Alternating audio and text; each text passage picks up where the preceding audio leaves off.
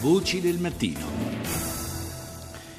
Parliamo adesso di una iniziativa curiosa, prendiamo spunto da questa iniziativa. Il, eh, domani e dopodomani, 16-17 maggio, infatti, eh, ha luogo il, l'Open Gate, cioè la possibilità di visitare alcune delle centrali ex centrali nucleari dismesse in Italia, in particolare quelle di Garigliano, eh, vicino Caserta, di Trino, in provincia di Vercelli, Caorso e Latina. E sono appunto in fase di smantellamento, ovviamente non sono più attive da molti anni. Ma eh, il, questa operazione ci fa eh, riflettere, è un'occasione per riflettere anche e soprattutto sulle, su quello che è stato un po' il lascito, l'eredità eh, di questa eh, breve stagione nucleare italiana, cioè eh, parliamo delle scorie. E ne vogliamo parlare parlare con il vicepresidente dell'Associazione Energia Felice, Al- Alfonso Navarra. Buongiorno Navarra.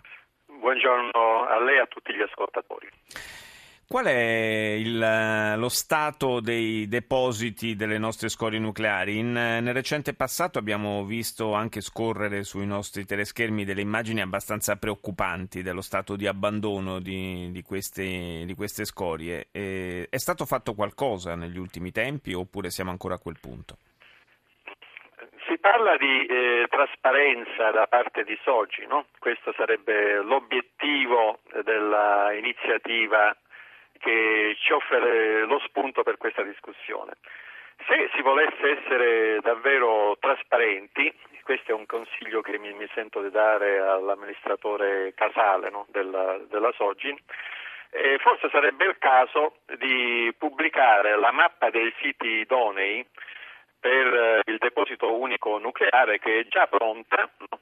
eh, avrebbe dovuto essere stata diffusa il, ehm, a inizio di aprile e si è deciso di rinviare la pubblicazione eh, perché giustamente potrebbe creare eh, così, disturbi, allarme per le prossime elezioni eh, reg- regionali di maggio. Perché in realtà nessuno, nessuno ovviamente ha piacere. Pubblico, Dicevo, nessuno ha piacere di ospitare nel proprio territorio eh, questo maxi deposito di, di scorie nucleari, no? Ovviamente. Appunto, trattandosi di trasparenza, eh, di favorire un dibattito pubblico, il coinvolgimento delle popolazioni che sono emotive così come sono emotivo io e emotivo lei, no?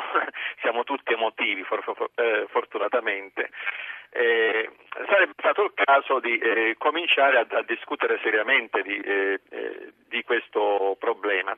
E tra l'altro volevo eh, ricordare che la questione è stata eh, posta con questo deposito unico no? che dovrebbe essere ehm, costruito per raccogliere i 90.000 metri cubi di rifiuti radioattivi italiani, di cui eh, in modo diciamo così eh, stabile e definitivo vengono, le scorie che vengono definite a media e bassa attività. Mm. mentre temporaneamente 15.000 metri quadrati per 15.000 metri cubi scusi, eh, le scorie ad, ad alta uh, attività dovrebbe essere pronto nel 2025. Il problema è stato posto dal, dalla Francia perché eh, avrebbe già dovuto essere realizzato questo deposito unico nucleare nel 2008, ci sono stati vari tentativi, nel 2003 avrebbe dovuto essere individuato, eh, era stato individuato a Scanzano Ionico, come magari anche lei si ricorderà, sì, certo. e ci fu una specie di insurrezione popolare, nove giorni di blocchi stradali con vescovi e, deputati in prima, eh, in prima fila.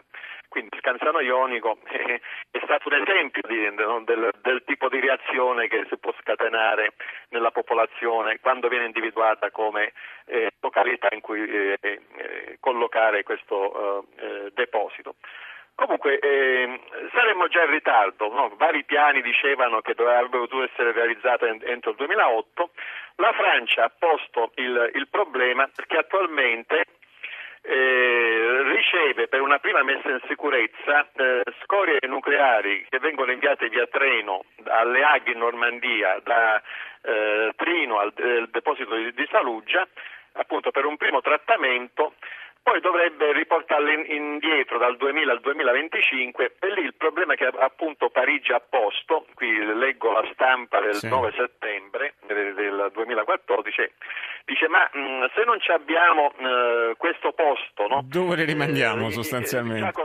dove che le riportiamo queste certo. Quindi noi sospendiamo eh, questi viaggi, no? nel, nel, nel, secondo la stampa ci, ci, sarebbero ancora tre viaggi da effettuare, lo sospendiamo in attesa che voi ci date garanzie sul, su dove riportiamo insieme queste scorie che noi facciamo una prima marzi, parziale messa in sicurezza, vetrificazione e cementificazione a, all'ESAG per, per l'appunto. E quindi diciamo quindi... che possiamo sperare forse che queste pressioni dall'estero inducano a, ad accelerare un pochino eh, l'iter, perché certamente non, non, possiamo rimanere fermi in questa situazione. Io ringrazio Alfonso Navarra, vicepresidente dell'Associazione Energia Felice, per essere stato con noi.